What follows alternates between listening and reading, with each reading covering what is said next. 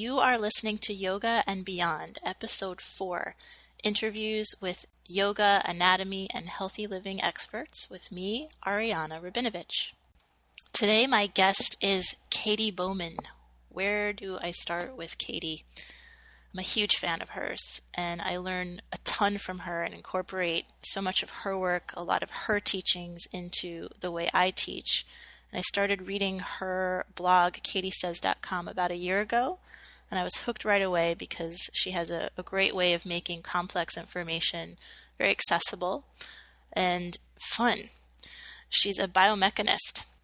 She teaches the biomechanics of natural human movement for optimal human function and she's the director of the Restorative Exercise Institute and the Aligned and Well program, which you can learn more about at restorativeexercise.com.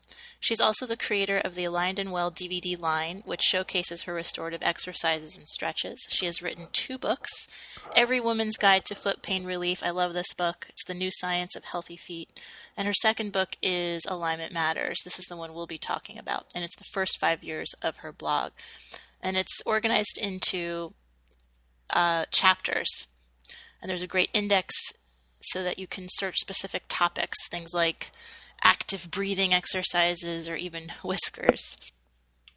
This interview is great for movement educators and movement professionals with an anatomical background, and also for people interested in learning more about the human body. I had some very specific questions for Katy after reading her book, and she was nice enough to go over some of those topics in more detail. Some of the things we talk about are movement versus fitness, the psoas, optimal gait patterns, pelvic floor disorder, biotensegrity, just to name a few. And she also gives us a preview about her upcoming book, which is scheduled to come out in September of 2014. Katy, thank you for being here. Thanks for having me. I'm really excited to talk about your book and everything I think you do amazing work. The title of your book is Alignment Matters, and it's a compilation of the first five years of your blog, but you reorganized it into chapters. Um, for people hearing about you or the book or alignment for the first time, what is alignment and why does it matter?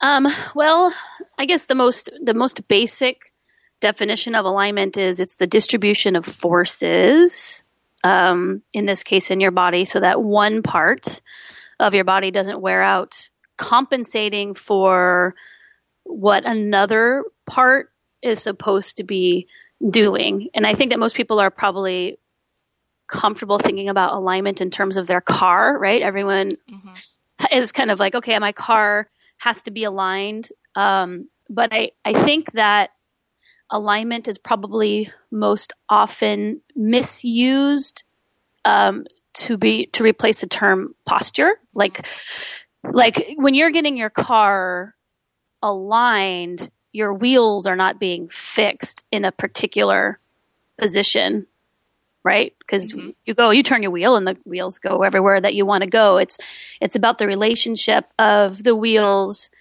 to each other. It's about the materials that make up the wheels being set at a particular at a particular relationship to the other parts of the car, but also to the way that you drive the car. So the alignment of a car isn't a um, it isn't an absolute or fixed thing. It depends on how you're going to drive your car. So the alignment differs. I don't know if most people know this. Like, I think you think when you take your car, it's just about getting your tires all straight, but the the way the mechanic is aligning your car depends on how you're driving it. So people who drive in the snow, people who drive race cars, people who drive on the road, like cement versus uh, four wheel vehicles, all that alignment changes based on how you drive. So it's a very complex way of considering all of the forces that that car is going to be experiencing and what's the best way to organize the orientation of all of the parts to maximize performance so that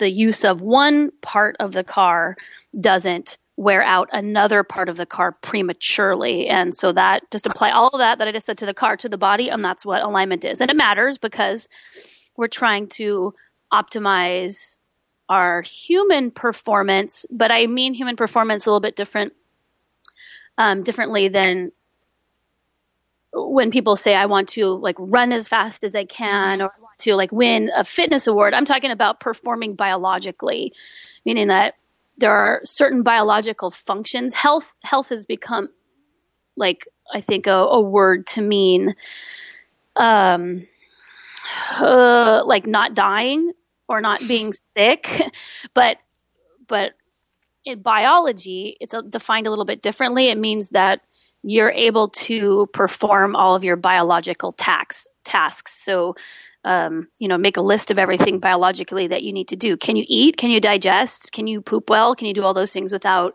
pain? Can you walk? Can you get up and down? Can you get pregnant? Can you deliver your baby vaginally? Like all of these things are what the human body um, should be doing biologically. And when you have a failure in any of those arenas, then you are not well. Hmm. And then you need to check your alignment. Okay. The end. The end. the end. uh, so, just to go back on that, though, are you saying that there isn't a universal alignment? Because you were saying that with the car, it depends on how you're using it. So, are you saying depending on how you use your body, that your alignment, your optimal alignment might differ? Or did I totally go off on a wrong tangent there? Well, I mean, I would say that if you're going to be a ballerina, yeah, the alignment of your parts yes. are going to be different than if you want to um, have your hips when you're 50. you know, so yeah. so the term alignment, and I, I, think the way we use it um, colloquially, the term alignment means whatever sort of arrangement you need to do to create the forces to do whatever it is that you need to do. So I don't operate under the assumption that everyone wants to be biologically optimal. Many mm-hmm. people, per, many people, I think, would prefer uh, physical performance. I mean, athletes are are, um, I guess, giving up some of their biological function for physical performance, and there are many different um, ways that are not necessarily biological performance. It could be just you're living a sensory life and you you dig sensory input and and you can definitely sacrifice your biological existence for a whole other realm of existence but um, when I'm not, yeah. Well, I mean, hopefully, I can't. I mean, can't even say hopefully, right? Because some people just, it's really just, it's your ride. You can mm-hmm. do whatever it is you want to do on your ride. Um, but I just like to state that this platform and what I'm teaching is the alignment for biological function. Okay. In your book, you've talked about the body as a machine. And uh, when I hear that, I, it makes me hesitate. I have a hard time grasping the body as a machine. So I'd like to know how you see the body as a machine. Well, that's interesting. How how do you define machine? How are you defining machine? Um, something that's uh, mechanical and kind of robotic uh, that isn't fluid and uh, can't make decisions for itself and um, it functions one way or no way. Hmm. Well, I would say that it most of the things when when when we are when people are talking and, and especially in the body world, people do talk quite a lot across different paradigms. But I think it's always best to start with definitions. How are you defining things? So for me, I use the term def- a machine in the most uh, literal sense, or, the, or, I would say the most um, the Oxford English Dictionary sense, which is it's just a complex structure that utilizes mechanical power, where every part has a definite function and a task to perform.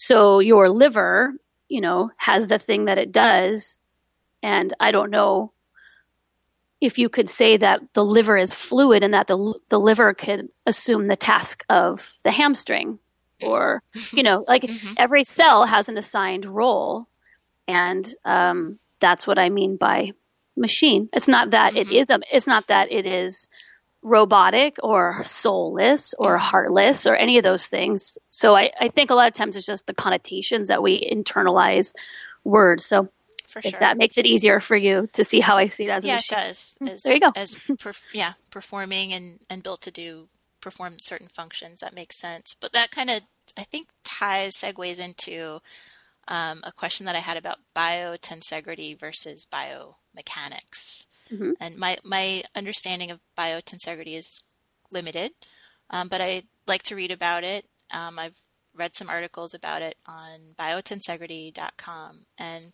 it's my understanding that um, Stephen M. Levin kind of rejects linear physics in his interpretation of biomechanics and that the body can't be understood as levers and columns and it just doesn't work that way. So does biotensegrity butt heads with biomechanics or does this, you put it a really nice simple way um, is physics wrong when it comes to the body?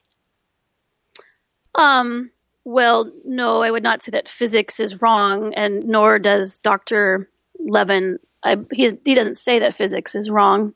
Um, what he's saying, and, and, I'm not sure about the physics background of the people who are listening, um, and I would say that probably the physics background of most people in general is pretty low. And so, just I as a side, in that category, yeah, sure. yeah, and it's really hard because as someone who does um, have an extensive science background, I don't think we've ever been at a time. This is a total um, aside. Mm-hmm. Um, I don't think we've ever been at a time we, where we are asking people to use science in their decision making and in their practice while not actually requiring them having any training in it. So we have a lot of people trying to make sense of science.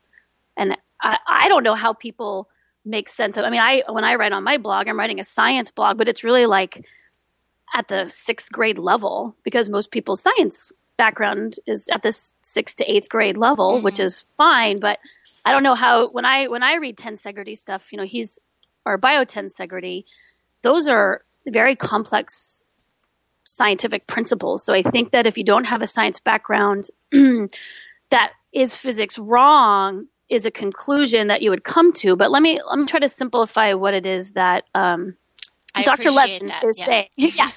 um, uh, Newtonian physics, all all physics, all science, all start with theories, right? You're presenting a theory, but a theory is a mathematical model. A theory is you're trying to predict through a mathematical, let's say, a series of equations, or maybe just one equation, what the outcome would be if you didn't have to observe it. So you're trying to quantify nature. You're trying to understand how nature works and like what are the basic principles math reduced to a mathematical statement and sometimes into a statement with words. Like we have the Newtonian laws, like for every action there's an equal and opposite reaction. Those are words that sum up what what you can plug into to a mathematical equation that will in physics the the theory is that it holds true um, under certain conditions. Now, I think people kind of elevate physics to mean like, oh, if it's a physical law, that means it's always true, like mm-hmm. gravity. But but no physicist or no person with really good science training would ever um, say that because all theories are set under um, they're all built on various assumptions and they're valid they're they're valid for a limited range of physical conditions. So biomechanics utilizes lots of rigid body models um, which means you know you have to set things as a lever. So like oh what does the elbow joint do? It's like okay well we're going to make the lower arm a lever and the upper arm a lever in our model. And then there's a hinge. And um, at the most basic level a hinge is, you know, uh, frictionless, hinges very easily. But then as you get into more complex studies, um, then you have to add, well, there, it, it, does have a little bit of friction, and it's not really one lever on the bottom, like you've got a, a radius and ulnar bone. So there's two levers on the bottom. So I just think that biomechanics and and and a lot of physics when you're trying to apply it to biology has to be simplified because it's very very complex it's where you start your understanding mm. um, i would say that most bio, most biomechanists um, understand the limitations of a model. The problem is not the model. All models are wrong. The problem is knowing when there's a limitation to the model. So most scientists understand quite well the limitations of using rigid mechanics for the body. Mm-hmm. The people who don't seem to understand the limitations of the model are the people who are trying to utilize the model in practice. So there's lots of practitioners and lots of programs where people are teaching um, biomechanics who maybe have only had a little bit of biomechanical training. So they are themselves working off of the eighth grade model, what I call like in quotes, eighth grade model, which is really your bachelor's degree level of um, studying biomechanics. You know, as you as you keep studying biomechanics, as you keep studying anything at school, what comes after the next level kind of makes you have to reconsider what came before. So I wrote a blog post called Orange Autopsy mm-hmm. on this. that one. Mm-hmm. So it's kind of like when you st- we all study anatomy. I mo- imagine that most of your listeners have taken anatomy or certainly opened up an anatomy book. But what's in your anatomy book is like the super watered down Mm-hmm. version to the point that it'd be kind of incorrect if you're trying to make a theory off of it or teach or make a practice off of it. So when you come to the next level, it's like, oh, so I'll have to rearrange what I knew before. But that same thing, like that's what biotensegrity does. Is biotensegrity is is the model that comes after the model that comes after the model. You have to study quite more in depth to realize that what he what he's saying is that we cannot simplify um, the motions of the body and the loads experienced by the body with these really simple mathematical models because it isn't a, it isn't a rigid lever. First of all, when you bend a bone, the bone bends. Mhm. There's a certain amount of load that is eaten up by the bend of the bone. So those are still like biotensegrity is still using physical principles. It's just It's the next level of the model. yeah, the model Okay. is just a little bit more. It's just more in depth. It's and not saying it's wrong. Yeah. Well, yeah, and Yeah. and like I, it's the same thing with um, you know Newton's laws, which are really apply to to almost everything in our at the level at which we are operating, like stuff you can see with your eyes. When Einstein came out, he he just he set up the theory of relativity, which was oh, here's where Newton's laws don't hold up. So that doesn't mean that Newton's laws were wrong. It means that Newton's laws don't apply to this to the to the situation that Einstein was able to set up. It's like here's where they fail, but we still use Newtonian laws to launch a space shuttle. So mm-hmm. they're not so you're not nothing is invalid. It's just when you broaden your parameters of setting something up, then yes. But for most people who work, I mean, unless you are a particle, unless you're a cellular biomechanist, um, biotensegrity, it's just a. I mean, you're just having like a philosophical dis- uh, discussion. You're not. It's not anything that you're using in practice. And the one thing that I really don't care for either model, the reductionist to either biotensegrity or biomechanics, although I would say that biotensegrity is in the field of biomechanics. I mean, Okay. they're all the same thing. They're considering how do forces affect a tissue, right? Mhm. Which is biotensegrity is tension and compression. So Mhm. those are still Newtonian physics that you're looking at. Um, Okay. yeah, it's That that was helpful. good. Thank you. Yeah. Um, let's talk about movement versus fitness. And this right. is this is something I love um, about your book, about your message in general. Is You've really helped me. You've changed the way I think about movement versus fitness, and I th- I call you a paradigm shifter because of that. Well, that's um, what I'm trying to do here. yeah, and um, I I get it, and I, I try to apply it to my quote fitness uh, routine, my movement routine, and when I try to explain it to friends, colleagues who are let's just say spinning three times a week and then sitting at a desk for the, the rest of the time throughout the week, if I try to explain to them that what they're doing isn't really helping them, it's not doing them much good, um, people start to feel defeated. Like what what then are they supposed to do? You know, how how do you get people to understand and to act on moving more naturally and with more variation, but without making them feel defeated about their you know what their lifestyle choices are.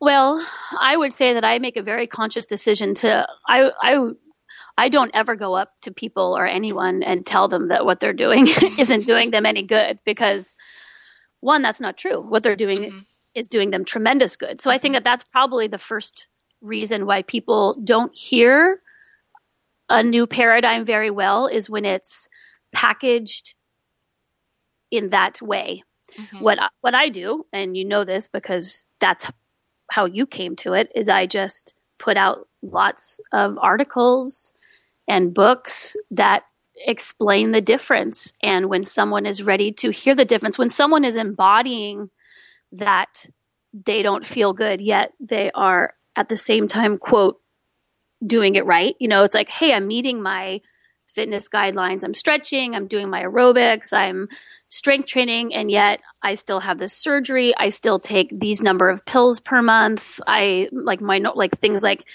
getting my period knocked me out for a couple days. I have headaches. I have this disease or that disease. Eventually, um, if they're thinking critically, they will come to a conclusion that something isn't right, and then they will go looking for the information. But um, until then, it's very difficult to hear it. So I guess that's the first thing I do is I don't ever tell anyone. Mm-hmm. I make it. I make the information available to them. Yeah and uh, let that kind of organic um, process of you will seek when you are ready to understand how I let it play out. Mm-hmm. Um, pelvic floor health. Um, you cited a an alarming statistic from NIH, from the National Institute of Health, that 80% of women will experience some sort of pelvic floor disorder. And Kegels are often thrown out there as the go to solution for people experiencing pelvic floor disorder and you basically knock that out of the water. So why why aren't Kegels the right solution all the time for PFD and what might another solution be? Well, I think um, is is any one thing always a solution for everything? Never, I never. think yeah, and I think that we've just gotten I, I have a we have a lot of physical therapists who go through our training program and i was like okay tell me some of the contraindications for pelvic floor for doing a kegel and she was like for kegels there's no contraindications i mean like who who can't do a kegel who shouldn't be doing everyone should be doing a kegel all the time and and hmm.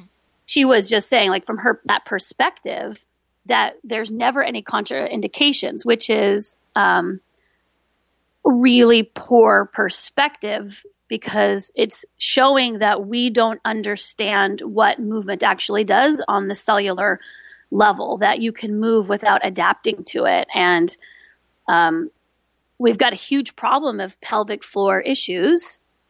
I mean, even if you look at the statistics in men, mm-hmm. and and with pelvic floor issues, remember it's it's not just. I think people will put incontinence and prolapse into it, but sacral pain and um, tailbone pain, and for men, prostate issues, and for women, just even dysmenorrhea, painful menstruations, infertility, um, anything that happens in the pelvic area, those numbers, you know, can get very, very large very quickly. Mm-hmm. Um, is is not recognizing the relationship of tension in that area, and then not just tension, but you talked about you know your friends who sit all day at work and then when they go for exercise sit on a bicycle for three hours. Mm-hmm.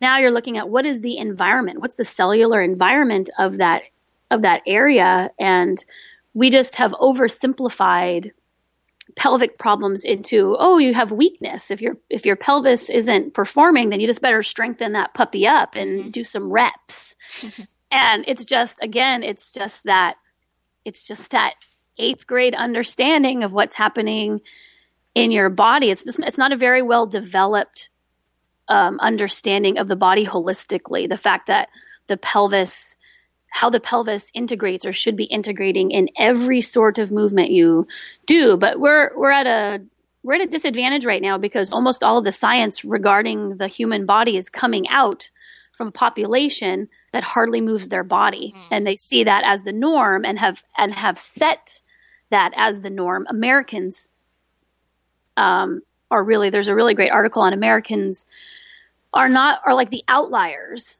of the humans across the population, and yet all of our understanding about cognition and psychology and physiology is coming from researching this population. And we're setting it up to be this is how humans are. And it's like this is how this is how um, the the the weirdest of all of humans are. It's like it's like um, the, in the article it was about recalling a whole bunch of research that's been done in the last forty years on on on the human mind, which is really the American mind. Hmm. And it's like it's like thinking you're studying birds, and in fact you've been studying penguins.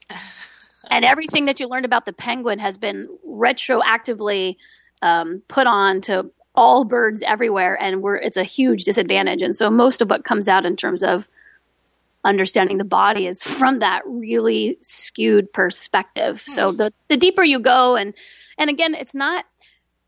I mean, there are some sciences where the, this is a bigger issue. Um, I would say probably in the last ten years, the cultural perspective um, of science um, with respect to the body. You know, when you're studying planets, it's pretty like you don't have as much of a cultural bias as when you're applying studying something biological. And so when you're studying something biological, that that slanted perspective has a greater impact on your conclusions. And so there's been a I would say in the last 5 to 10 years people are starting to say, "Oh, you know, we've been studying the foot and have all of this research on on the foot and here's how the foot should be and gait and here's how walking goes down it's like oh it turns out that that was the foot that's always been inside a shoe, shoe. yeah right so yeah. now everything every there and there's nothing in research that goes back to flag every article that you read going oh sorry you know we've been we've updated this or this is no longer it's peer it was peer reviewed at one time but it's not really a valid representation of the scientific body of work on that subject now but people who use science don't really have that big of a science background to to know the process. So you know they're just pulling articles and going see this is research. Mm-hmm, and it's mm-hmm. like yeah well there's always um, context and some sort of bias to that yes, research i guess. Yeah. Yes. And and also that scientists understand that this happens. I mean it's mm-hmm. part of part of just being a scientist is and human. always making it well being a scientist is being a human scientist. Mm-hmm. so you understand that all science is done with assumptions of the scientist and those are human assumptions and they're culturally effective. It's just we're not that great about putting them in the literature and it's starting to change now and i would assume that 30 years from now we'll be even better we were terrible at it in the 1800s mm-hmm. and we're better at it in the 1980s and will be even better in the 2080s. And that's just how it goes. Mm-hmm. Um, optimal gait. So I guess this will tie into what you're saying now. Um, there are lots of different ideas and theories about what how we should walk optimally. Um, you've said that the pelvis shouldn't twist in the gait cycle, mm-hmm. and that's perplexing to me because uh, I see the two pelvic halves as part of the appendicular skeleton, and I see, I can see how, I can feel how, in myself and most of my clients, how there is a little bit of a twist, um, and it's contralaterally, I guess, um, with the pelvis and the gait cycle. So, can you talk more about that? Why shouldn't the pelvis twist? Well, when I, the word twist, I'm defining it as a transverse rotation of the mm-hmm. pelvis. Mm-hmm. So, if your pelvis is twisting as you're walking, what is the hinge of your walking? Your lumbar spine, I guess. Correct. Yeah. So what's the hip for? So what's the hip for? Right? Like there Yeah, for yeah. You could put I mean, you could I mean, you're saying the halves of the pelvis should be part of the appendicular mm-hmm. skeleton, but why shouldn't the trunk then following that logic? Why doesn't the whole body rotate around an mm-hmm. axis? Why would you even need a leg to push back if if your whole body rotates back, why would that be less optimal than just the leg hinging backward at the hip? And that's a question to you. Maybe mm-hmm. it's a mm-hmm. rhetorical question for you mm-hmm. to think about. You know, yeah. when you when you run up against that, is what does the action of hip extension give us? If if you are making the hinge of walking um, a transverse, and just for people who are who don't know what this means, it means if you put your hands on your pelvis, when you take a step back with your right foot or take a step forward with your left foot, depending on how you think about it, the pelvis would rotate in the mm-hmm. direction of the foot that's going back, which means that your muscles that are moving you forward are located next to that place that you're rotating in your spine. So you would not be firing your gluteus in that case. You would be firing your spinal rotators as your mover. And if you if you look at leverage and the mass of muscles and the design of the joint, um, there is not um, a robusticity there that allows you to walk that way for a long period of time. You will end up wearing out the material between those um, vertebrae sooner than you would ever wear out uh, the the uh, articular surfaces of the hip. Um, and the reason we do walk that way is because you don't have the range of motion for hip extension. Mm-hmm. And and it's not just pelvis twisting. Maybe your compensation for a lack of hip extension is lots of toe walking, or maybe it's excessively bending your knees. Mm-hmm. Um, maybe it's not rotating at the pelvis. Maybe it's just extending at the lumbar spine. I mean, you have to create some sort of backwards lever somehow. Mm-hmm. So if your hip does not articulate, then you will articulate something else. And that's the beauty of the human body is we are an excellent coping mechanism. Um, it's just that the, the period of time in which you can cope depends on how much you are in fact coping. Mm-hmm. I find that fascinating actually that the body has these automatic repair systems in place, but it doesn't always know when the repair is done. So, you know, let's say it's a compensation pattern with, with how you walk after an injury, that the body doesn't go back to how you walked before the injury, and then you develop other um, stress injuries because of that new compensation. I just find that fun, fascinating. Yeah, and I I think um, that it's helpful. I don't know if it's a repair. I mean, it's a it's um it certainly is a quarantine. we certainly have a ability to quarantine an, injured an injured area, um, but it, it makes a lot of sense when you're considering that you come from your or your stuffs, your molecules come from a time and place in which not moving was not an option. You would die if you didn't move. Mm-hmm. So so the fact that you can get up and move quite a bit when you quote can't move or when part of you can't move, the fact that you can still go on is pretty great, but Yeah. that's not it's not an optimal it would it's it would be an optimal um, function of the human body in the context of you're going to die if you can't do this. It's more of a hindrance to health in a time and period in which movement is not required. It, it becomes something that is an ena- enabling. It's an enabling thing now. Mm.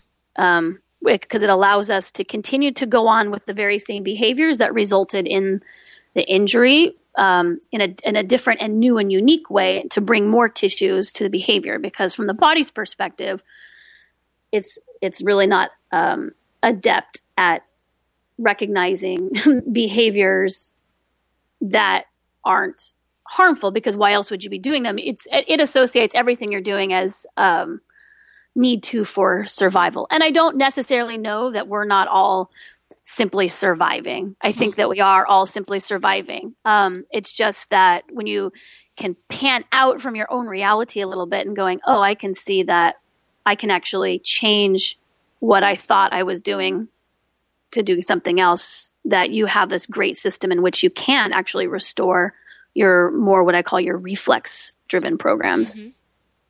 So that's where the mind comes in, I guess. The mind's always there. Mind's it, always never, it never never steps out. Hopefully, yeah. Uh, psoas. Um, a lot of people like to talk about the psoas, and also in line with gait, walking, uh, you say the psoas is not a walking muscle. Why isn't the psoas a walking muscle? Well, um, what makes a psoas a walking muscle? What what's your model of walking? Um, well, I don't know if I'm answering your question, but uh, I've learned it as a hip flexor and that it initiates that motion of hip flexion as you're stepping forward. Or it's not, I shouldn't say it initiates it, but it's a uh, one of the prime movers of that action. Yeah, so I, that comes with, um, well, that's it. So that's a twofold. So it all depends on how you're defining walking. So for you and for probably a lot of people, walking is something that if you are standing in place, like say you just everyone stood up and looked down in front of them and you were going to take a step, if you're going to go walking, that you would initiate your walking with hip flexion, meaning that you would lift a leg out in front of you and then fall. So your way of walking is controlled falling. Mhm. Um, I just That- did that as you were talking. Right, right. And that's how most people have come to walk. And that way of walking is because of your adaptation to hardly ever walking. And when you're not walking, spending most of your time sitting in hip flexion and knee flexion. So that that model of walking, which is hip flex, fall, hip flex, fall, hip flex, fall, um, the psoas is absolutely a walking muscle in that context, although not even really in that case. And and when I say when you say what I've said, I always like to say, well, that's really what the literature is saying because for a long time the hip flexor was linked. I mean, I'm sorry, the psoas was linked to the iliacus, and both of them were considered a hip flexor. But through more rigorous research and being able to EMG in isolation the psoas from the iliacus. What the psoas is spending most of its time doing and, and what it should be structurally doing, keeping in mind that the psoas is a very, very long muscle and you've got two of them, one on each side with a total of 22 to 24 attachments between the two. So cool. it's it's very cool, but I mean it's it's like it just got put into a category of hip flexor mm-hmm. because of it's one of its attachment points. Well, what about the other 20 that mm-hmm. attach to uh, six different vertebrae, mm-hmm. the vertebral discs? Like what about those? Yeah we only it's just you know our current anatomy model is pretty poor in that you're learning um, you're learning a very specific um, insertion moving towards an origin and that's not really how muscle works that's again that that would be more of your um, considering what a muscle does outside of all other forces you know mm-hmm. so in so isolation is, of everything else. In isolation yeah. of everything else, which is not how it works. There right. is no what a one muscle does right. all of the time. It depends on what every other muscle is doing, and depends on the position of your whole body relative to the gravitational force, and it depends on on your position, face up, face down. It, mm-hmm. it like all those things affect it. But but what the psoas appears to do more readily is as you take so I, I, had I explained the hip flexion model, but in in walking, if you were walking without all of your modern lifestyle baggage, let's say, um, if you were standing on two feet and you wanted to take a step forward, what you would need to do is get yourself onto one foot and then push that foot back behind you. So that's a controlled. In this case, you're always holding your body. Your body is never crashing towards the ground, only to be prevented from crashing by throwing your other leg out in front of you. Mm-hmm. So if you're hip extending, then your psoas has to lengthen in order for you to walk, not shorten. Mm-hmm. So the psoas, in response to that leg moving back, is lengthening, while the psoas on the opposite side is, we'll say, it depends on the period of time in which you're looking, but let's say that it's it's acting more as a stabilizer to keep the vertebrae from rotating hmm. towards the leg that's trailing back behind you. So it is it's offsetting in the same way that when you take a step forward, one of your leg goes back, and so does the opposite arm. It's called reciprocal arm swing, mm-hmm. res. That arm swing going back is to offset the tendency for that leg going back to rotate you towards that side. So as hmm. you're stepping forward with your left foot, your right foot's behind you, there's a tendency for your whole body to rotate to the right, in which the left arm going back is part of what helps you from twisting. So is the firing of your obliques, and so is firing of the opposite. So as all of those are piecing together, the leg is very heavy, right? The mm-hmm. you've got your whole leg, so it needs equal force production to balance it out, but it doesn't have a same shaped, same massed thing on the opposite side to throw back. So it does it by creating a whole it, it, it, count it counter it creates the counter torque by using lots of smaller systems where the sum total is a balancing effect. Hmm. I think I understood you. Sweet. I really do. I'm really excited about that. okay, uh, optimal skeletal muscle length. You you say that there's an optimal length, a specific length for muscle tissue, muscle fibers. How do you know how does one find that optimal length?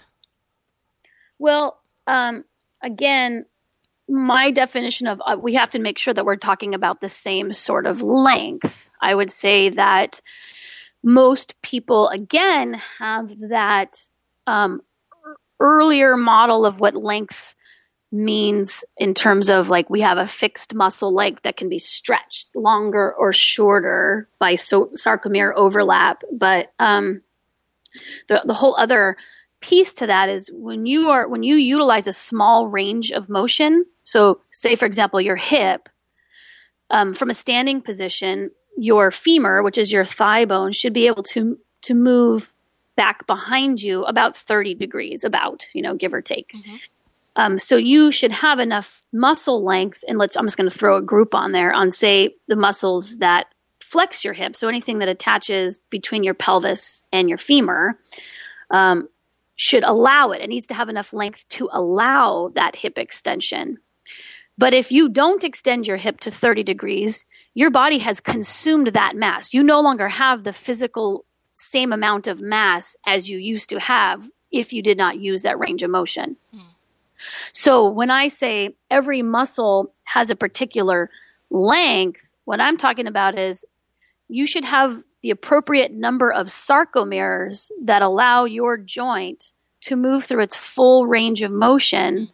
Um, not and it's not like you can you can't just keep on stretching you can't keep stretching indefinitely and add more mass. Every every joint has a physical limit of range of motion that the structure creates but your the mass of your muscles should should match that to allow that full range of emotion to be able to express itself i guess is mm-hmm. But in order to do that, you actually have to use those ranges of muscles all the time. Those ranges of motion, yeah. Yes. So, which is why that simple phrase, uh, use it or lose it, is so true. True. it applies there, yeah. Yeah, you just and you lose it. Um, mm-hmm. and then eventually, and it's not when you're losing mass on one side of the joint, you're gaining it on the other side. But mm but that new arrangement and i wrote another blog post if anyone wants to see it it's called um, i think muscle oversimplified you can actually see a picture of what i mean of uh, sarcomerogenesis and sarcomerolysis which is the the process of losing okay. or gaining sarcomeres in response but um, I'll, I'll look it up and I'll include that um, with this posting so that link will be available. Sure. I'll find it. Um, what are the two most common musculoskeletal malalignments or issues that you see at your institute, at the Restorative Exercise Institute, or in your work? In my in work, um, in general, I would say it's rib shear, rib thrust, where the rib cage, if you put your hands, um, if you go down, follow your chest all the way down, if you can wrap your fingers underneath your ribs, if you can get your fingers underneath the front of your rib cage, then you are thrusting your ribs. Um, and it means that the rib cage in its entirety is not only anterior out in front of you, but it's also posteriorly rotated, which means the, the lower half of it is out in front and the um, more superior part of the rib cage is back behind you. So it really is a posterior posterior rotation with a with a simultaneous anterior translation or forward displacement. And again, that's that's the response of so much hip flexion and the psoas over time could just posteriorly rotate and translate the rib cage and then also what i'll call a non-neutral pelvis um, there's a, I think when you pull out the pelvis and suspend it in isolation you know or like look is your pelvis anteriorly tilted or posteriorly tilted those terms are the pelvis relative to the ground but more importantly is the position of the pelvis relative to the femur bone. So you can have um, a pelvis that is anteriorly, meaning forward tipped relative to the femur, while at the same time being posteriorly rotated to the ground. And that's. Hmm. So I just wrote that, and that's another blog post called "There Is No Iliopsoas." I remember that one. There's a yeah. picture of that, and so that's what that whole post was about: is that you can have both of those things at the same time. So I haven't met a person yet who doesn't have either a posteriorly tilted pelvis relative to the femur mm-hmm. um, or a posteriorly tilted pelvis relative to the ground, hmm. which can also be, it could also, when I say relative to the ground, you can still have an anterior pelvis relative to the femur. You could still feel like you're tipped forward, but you're doing some other compensation lower down, like you've got knee flexion or something else that's masking it. So a lot of people are like, well, I don't, I'm not a posterior tilter, I'm an anterior tilter. It's like, mm-hmm. yes, but the type of tucking that I'm talking about is relative to the whole body and the ground. It's not one or not the just other. one or the other. It's not just Okay. one or the other. You can have both. But but the bigger picture is the, that what makes that a problem is you can't extend your hip. In either one of those cases, you can't extend your hip. So therefore, walking for you is not a hip extension driven thing. It's a hip flexion, far, forward falling, non glute using, Mm-hmm. pelvic floor weakening issue. And rotation, excessive rotation. it can be it can be whatever Mhm. whatever compensation you have developed to compensate for the lack of hip extension all those things that i mentioned earlier. There's a that's kind of why um, we can all present differently and uniquely because it's it's um, your compensations have a lot to do with your specific anthropometric dimensions. Everyone's got a um, anatomically unique situation going on, but at the same time, there are overlying principles that are the same for everybody. So anatomical vari- variability doesn't imply a wide range in biological function. You'll just you'll end up coping, even though we're all missing the same thing. It'll affect us all a little bit differently. Differently. But the solution is still the same. You have to restore your hip extension. You have to sit less. You have to walk more. You there are still general markers that apply to everyone. Mm-hmm. What is your favorite anatomy book? Do you have one? I do. It's um uh it's clinical anatomy made ridiculously simple. That sounds up my alley. Right? And it's it's really it's it's the whole body. I mean it's I think it was a book written for doctors in medical school. Um so it really is um, it's got everything there, but it's all these cool cartoons. And he did a really great job, I think, from a biomechanical point of view. I mean, he's got things like the fascial seams of the body. You know, there are there are fascial grains of the skin. He's got all of that down there. He's through through really simple lines. I'm a big fan of. Um, I'm not a big fan of big giant arty arty a r t y artsy um, anatomy books because it doesn't. It, to me, it it's compounding the problem of not understanding how anything works. We've got a huge anatomically robust um, population that works and teaches an anatomy. And I would say that the understanding of forces and how the anatomy works is really low compared to knowing the names and the locations of everything. We've we've kind of hyper focused on the detail and taught nothing of the principle behind the thing, which is my pet peeve in teaching in general. Um, that and the and clinical anatomy made ridiculously simple. I think that's what it is. I don't think it's stupid. I think it's simple. hmm Um, Okay. clinical anatomy made ridiculously simple. Yeah, I think that's what it is. Um, he's really good at showing the the angle of direction. Like here's your intercostals, and here's the external, and here's how they go, and here's the internal. But what's even more interesting is you can see how the external intercostals, the fibers run exactly the same way as the external obliques, and the internal intercostals run in exactly the same um, plane of action as the internal oblique. So you begin to paint a more robust picture of how it's all working together and how, um, but how specifically you've got layers of muscle head to toe that respond to planes of action, not necessarily thinking at how we do like this is one muscle moving. It's like, yes, what if you're hanging from your arm? How is everything head to toe?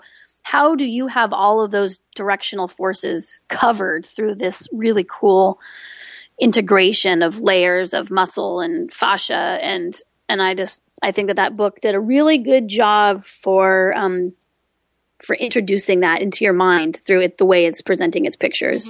I'm going to look for that book and hopefully I'll find a link and put a link on on this post too. What's the best way for listeners to get your book Alignment Matters and to find out more about you? Um, you can go to katysays.com, K A T Y says.com, and that has a link to the bookstore. And also, I do believe that in my bookstore, I've linked to the clinical anatomy book. Okay. It's on a list of my favorites. That's just, it's the anatomy book that I recommend for most people. Um, so you can get it there. You can also get it on Amazon.com. And I, I would say that if you're just listening and you kind of want more, that you can just go to the blog and start reading. I Yeah. mean, there is seven years of posts, and they are in no particular order, and they can be at all different levels. The Katy Says book, which was the, I mean, sorry, the Alignment Matters book, which is the first five years, that's kind of like the primer. It's taking, I'm, I'm assuming, I'm, I'm working on the assumption that um, everyone's a lifelong student.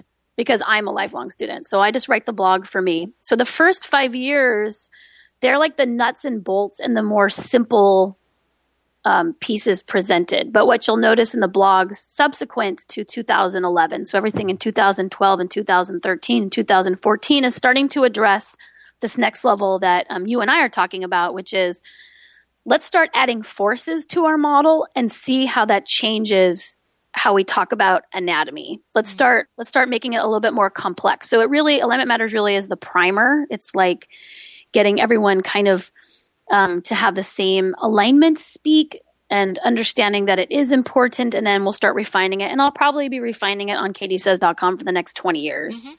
At that's least. just what i'll be doing at least at least yes that's what i love about being a lifelong student actually is that your understanding evolves and i think that's a beautiful thing sure are there any other projects or events that you'd like to mention um well, my what I've been spending all my time on um, is getting ready for my next book, which is called Move Your DNA, mm-hmm. and that comes out this September.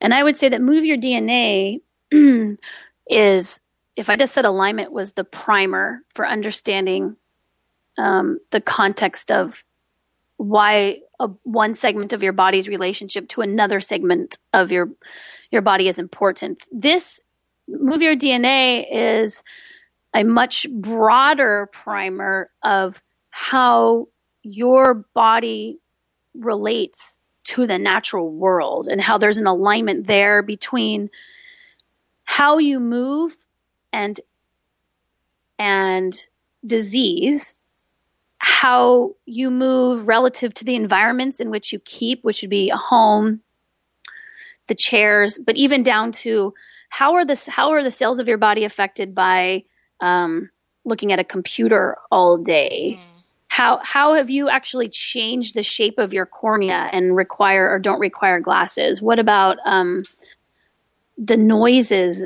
What about the hum of your refrigerator? How do all those things load your mechanosensors? So every single cell in your body almost has a mechanosensor that takes this environmental information and changes the shape of your body. So, your body right now is the expression, the genetic expression of every load that you have created by how you have moved or how your environment has moved you, and how to change it to be more what you would like it to be if you would like it to be different. That's silence that I'm experiencing right now is a good thing. I'm blown away. it's not just dead air. It's not just dead air. Um, I can't wait to read your book, your next book. Um, yeah, it's almost done. It's I'm almost on the final edits. Yeah. Okay, very exciting. I look forward to it, and uh, I appreciate the way that you break down the information in a way that a non-scientist like me can start to understand it. So, uh, so I guess mechanotransduction. I learned that word from you. Is that going to mm-hmm. be in the book? Yeah, it's all okay. about mechanotransduction. Awesome. Yeah, it's about and the mechanome. So Ooh. we've talked about the genome, but we talk about the genome because the mechanome is is too hard to quantify. So it's again, it's about it's going back to we've kept our our understanding about the body simple because it's really impossible to quantify, and so we keep talking about it simply instead of being okay. It's been it's been hard to quantify because we're talking about really teeny tiny things. Mm-hmm and I say teeny tiny a lot because I'm in the cellular word right now. So, and I have a one year old and two year old. So I just, every time I hear myself say like, stop saying teeny tiny. And I can't. but, um, teeny tiny, you're talking about teeny tiny loads that are only now being able to be seen and measured um, because we've got better nanotechnology. So thanks to Richard Feynman for starting us down the path of nanotechnology. Um, understanding with, with uh, like a lot of the biotensegrity stuff is, you know, a load to your body, the whole body, whether you're just picking up a backpack and throwing it on your back, is squishing or pulling all of the cells in your body, all of them. So you're just like, hey, I just put a backpack on my body, but you just put on a trillion backpacks every cell is now wearing that backpack, but it's wearing it in a different way. And every step you take is a metaphorical backpack. Every breath you take is a metaphorical backpack. Every sound you listen to, every, um, I mean, eventually, I, I, this is not going to be in this book, but every thought you think is a backpack, and so very quickly you go down the quantum tube. Mm. And I, I'm not a, I'm not a, I'm not a very good philosopher.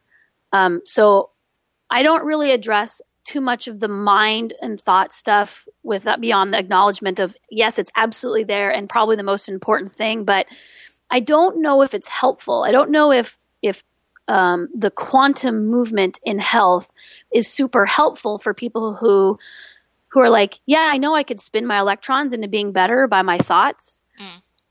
But maybe the way you spin your electrons into better thoughts is choosing to get up out of your chair. Maybe it's maybe it's more direct or maybe it needs to start being more direct because if you don't have any skill set in spinning your electrons into um, a more complete liver, um, maybe there is a way to stress, to de stress your liver filtration system by taking a walk so that you don't have oodles of stagnant lymph all over your body. And that if we stay in the concrete, if we stay in the mechanics, even though it's not the perfect model, that it, it, it is a, it's an, it's a palpable model right now um, for the person who doesn't want to go become a monk and move out of their life. Mm-hmm. That there's a way to begin to move towards making yourself better on a cellular um, level without making it seem like Esoteric. an existential, yes, mm-hmm. an existential, esoteric, unreasonable thing. I mean, you can change yourselves right now by turning your head to your left.